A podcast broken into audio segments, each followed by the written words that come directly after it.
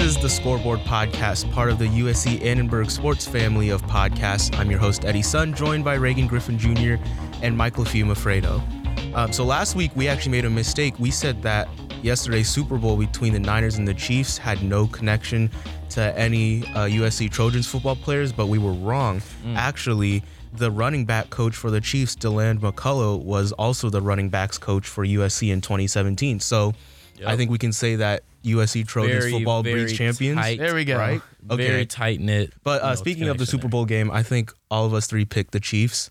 So prediction came out true, even though I wanted my Niners to win. But you know, It had to had to prioritize ra- rationality over being a fan. Sometimes All the Niners fans on campus were very upset.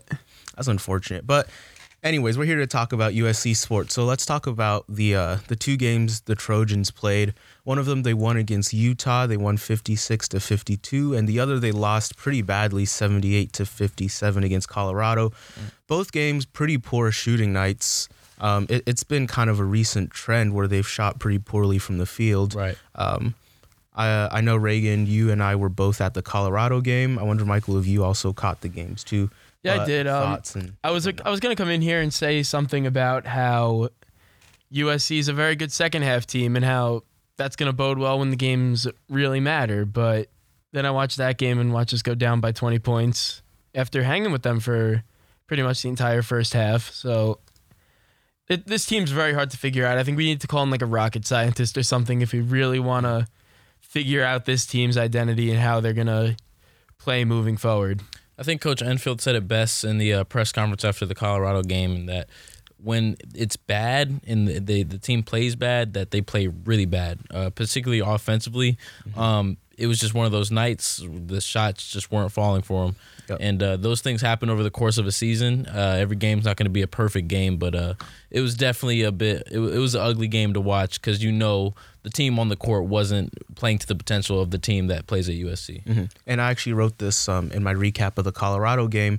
Uh, basically, my lead was when when it gets bad, it gets really bad. And USC's five losses this season, they've lost those games by an average of 18.6 points, which um, you can take it in many ways. So one way you can take it is USC's won more close games than they've lost, but also it means that when you know one player or two players are shooting bad, it almost means like everyone on the roster is not playing very well Yeah. which is um yeah so it bodes for some nights like against colorado where it's just not even a game And the Washington game. yeah the washington game And this this was a big game. If we if they would have went, ended up winning this game, it would have uh, solidified them as number one in the Pac-12. It definitely I think would have warranted a top 25 ranking finally. Oh yeah, fine. Um, and looking but- at the pac 12 standings because oregon lost to stanford um, usc would have been 18 and 4 if they had one and been number one in the pac 12 in their overall record and their conference record. But now uh, they're tied for second with colorado half a game bef- behind oregon.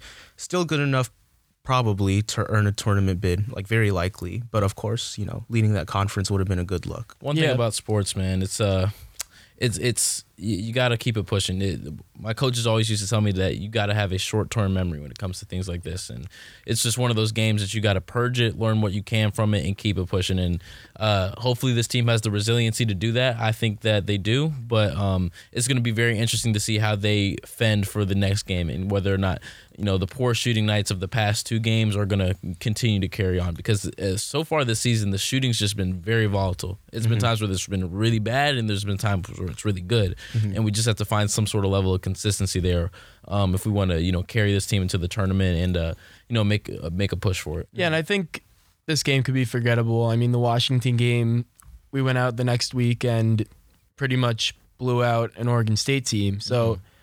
like you said, when it's going really bad, it's really bad. But when it's going well, it's going really well. Mm-hmm. Yep. We've And seen the- that like the, past few the games, even in the loss to Oregon, we're we hung in the whole game and then took them to double overtime. We outscored Stanford by 20 in the second half. We Right. outscored Utah by 10 in the second half. Mm-hmm. So I think the potential is just there. We just need to figure out and have somebody step up for multiple games in a row. Because mm-hmm. right now, I see guys like Nick Rakocevic and Elijah Weaver. They played very well against Utah, and then were not non-existent, but they just didn't They didn't play make a print the on same game, yeah. And I think that's going to be a struggle when you need like a guy that's going to have a really good shooting night for three games in a row and just carry the team up into the standings and And stuff that- like that's that. what it goes back to, right? Because beyond Onyeka, I don't think this team has a guy that they can confidently go to 100% of the time. Because sometimes Mm-hmm. it can be Jonas, sometimes it'll be Weaver, sometimes it'll be Ethan. Um, but you know, game in, night in, night out, I don't see one guy who's been you know able to step up consistently. And Mm-hmm. by the time March rolls around, which is you know all not not all that far away, um, we're gonna have to have figured out who that person is for this team because it can't just be Onyeka. And Isaiah Mobley actually played very well in that Very well. Colorado game. Twelve points for him. Yeah, Mm-hmm. and uh, I'm not sure if it's if it's time to look to move uh, Isaiah up to the starting lineup because we saw in the beginning of the season that didn't It work. didn't work, But it might be time to look to him to be the score that we all thought he was going to be coming in. It seems like he's adjusting to the college game a little better now, Mm-hmm. It seems like he's doing a little better as like a floor spacer, stretching Yeah. out to the three point line. and he's doing pretty well. You know, holding down defensively. Yeah. Uh, they they have him playing basically the center position, something I didn't even know Yeah. he had in his bag. But you know, I mean, they- he is six ten, so Yeah, that's true. He's taller than most of the most of the players on the floor, whoever they're facing. Right. And that's what surprised me with the Colorado game was that the two bigs they threw out there were all six eight, and I thought with Rakocevic and Okongwu, okay, that's two 6'10", 6'11 guys. Right. Um, they should have the interior advantage, but it turned out. Um, that Colorado really forced the bigs into taking post ups, and their bigs were pretty strong exactly. and held up pretty well. And it threw Okongwu off his game. You know, he he tried to get a few hooks and try to get a few touches that didn't go in the basket. Then all of a sudden, like Jonah Mathews and Weaver couldn't hit threes, and then you know before you know it, the offense just can't make a shot, and they go on like three minute scoreless streaks, like Yeah, and I have five to minute point scoreless out streaks. Tyler Bey had some really nice highlight dunks in that Oh, yeah. game as Yep. well. And and he's like he's a really good player. I've I've read that he might be a potential like NBA draft pick, maybe like a late second round. I think it should be Pretty emphasized that player. this uh, Colorado team, this that's no scrub team. That's a very Yeah. good team. That you know, this team, you know, went out and fought its best. I, th- I think Enfield said in the press conference that they played extremely hard, just not particularly well. Um, and I think that's the, the the the story of the game in my eyes. Yep. That you know, they they they the effort was there. It's just shots weren't falling. You know, there was some mis there was some miscommunication defensively. Um, just things weren't clicking on that night. And this was a Colorado team that lost to UCLA a couple days before, so they were really playing motivated basketball.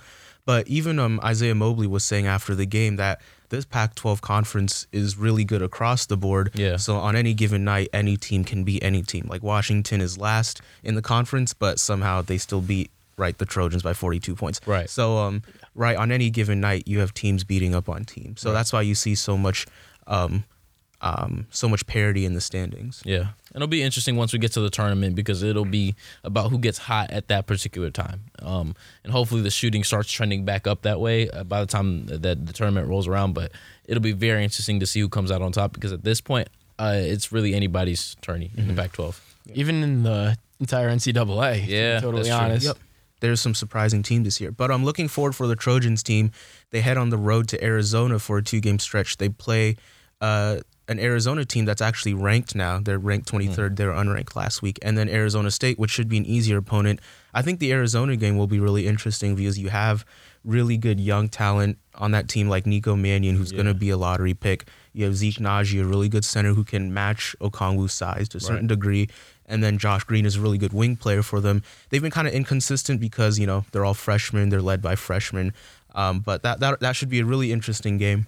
Right. Yeah, I'm excited to see once, well, not for this game particular, but when they come to town, just so we get to see them live. But yeah. I mean, I think yeah, those guys Nico are all Mannion- solid players. Nico, Nico, Mannion's Mannion a player Josh that everyone Green. wants to watch. I'm I'm particularly excited to see how Ethan, who I think is a very very great defensive guard, great instincts. He's obviously really strong. I'm hyped to see what he's going to do against Nico because I, I think there's potential there um, for Ethan to really show his chops what he has defensively, and I think that's a type of matchup that he's definitely going to get up for Right. as like an energy player. no doubt. Okay, so let's move on to um, signing day, which is looming in a couple days on Wednesday. Mm-hmm. And um, I know Michael, you have compiled some observations about um, the players that are about to put their signature Okay, on so paper, right? yeah, and right now we've talked about this last season during December when USC's recruiting class was probably bottom of the barrel. I think they were like 80th ranked, Mhm. somewhere around there. Last in the Pac-12, right? Or Yeah, exactly. But n- now we've kind of boosted that up. We're 15th, 59th nationally and 10th in the Pac 12. Still not great. But when you really think about it, do we need a solid recruiting class this upcoming season? I'm going to push back against that. I'm going to say that a school like USC should never have a, a bad recruiting class. Um, because we have a, a, a, strong core of young talent, it won't hurt us as much this year. But to be a school such as USC with the, the legacy and the history that you have within the school, especially within the football program, that's unacceptable. Yeah, and that's, that's what I'm worried about too with how this is going to affect us in the long run. Like right. we have the number one quarterback next year coming in, Jake Garcia. Mm-hmm. I think we mentioned him once before, but yeah. he'll be here next year when Ke- once Kedon's uh, junior, and if he go chooses to go to the NFL, then we'd have another guy in his sophomore year coming right. in.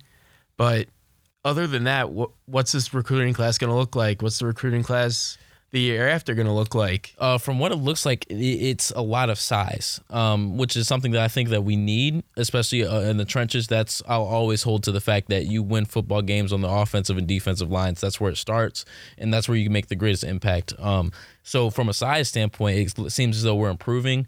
From a talent standpoint, obviously being the 60th ranked is not uh, you know, it's not great. But a lot of times I feel like when you recruit for offensive linemen specifically, people don't tend to, you know, tout those guys as highly just because you know it's a, those are the grimy dudes. No one likes talking about them. No one likes analyzing them. But those can be some pretty talented players too. So it'll be up to what they it'll be up to what we see from them once they get in the in, in the program. But I definitely like that they're targeting what we need because our, our clear issues in the past have been, you know, offensive and defensive line. So in that right, they're doing a good job. But you know, I'd still would like to see them recruit, I guess, you know, highly, you know, more better prospects. Yeah. And speaking of better prospects, the reason we've moved up so high in the rankings is because we did bring in Gary Bryant. He was a top 60 wide receiver, and that really another boosted up receiver. USC's numbers. Yeah, another receiver, yeah. but hey, they can't hurt. I mean, with the amount of injuries we had last year. But what do you think USC's focus should be going into this week? Um, just just pull as much talent as possible. Just pull as much talent as possible. I, I, think that's what you do, and I think that's what we've done in the past. Is you know bring in the talent and figure out what you do with it once it gets here. But the first and foremost thing in, in how football games are won is having talent first and foremost. See, I'm actually going to disagree with that. I think Clay Helton and the recruiting staff should focus on just getting one top guy. Really? Maybe he's another California recruit highly touted that's got USC up on his board, but the uncertainty that was there when people weren't sure if Clay Helton was going to be there, mm-hmm. that's out the window. We know he's going to stay for at least another year, so players will not have that in their head. Plus, we're now bringing in probably a whole new defensive staff. Todd Orlando's taking over in that department. Yeah. So maybe he goes out and recruits some Texas guys that he was looking at. And those guys are very talented down there. Oh yeah, no doubt. Uh, Texas is probably the best high school uh, program in the country.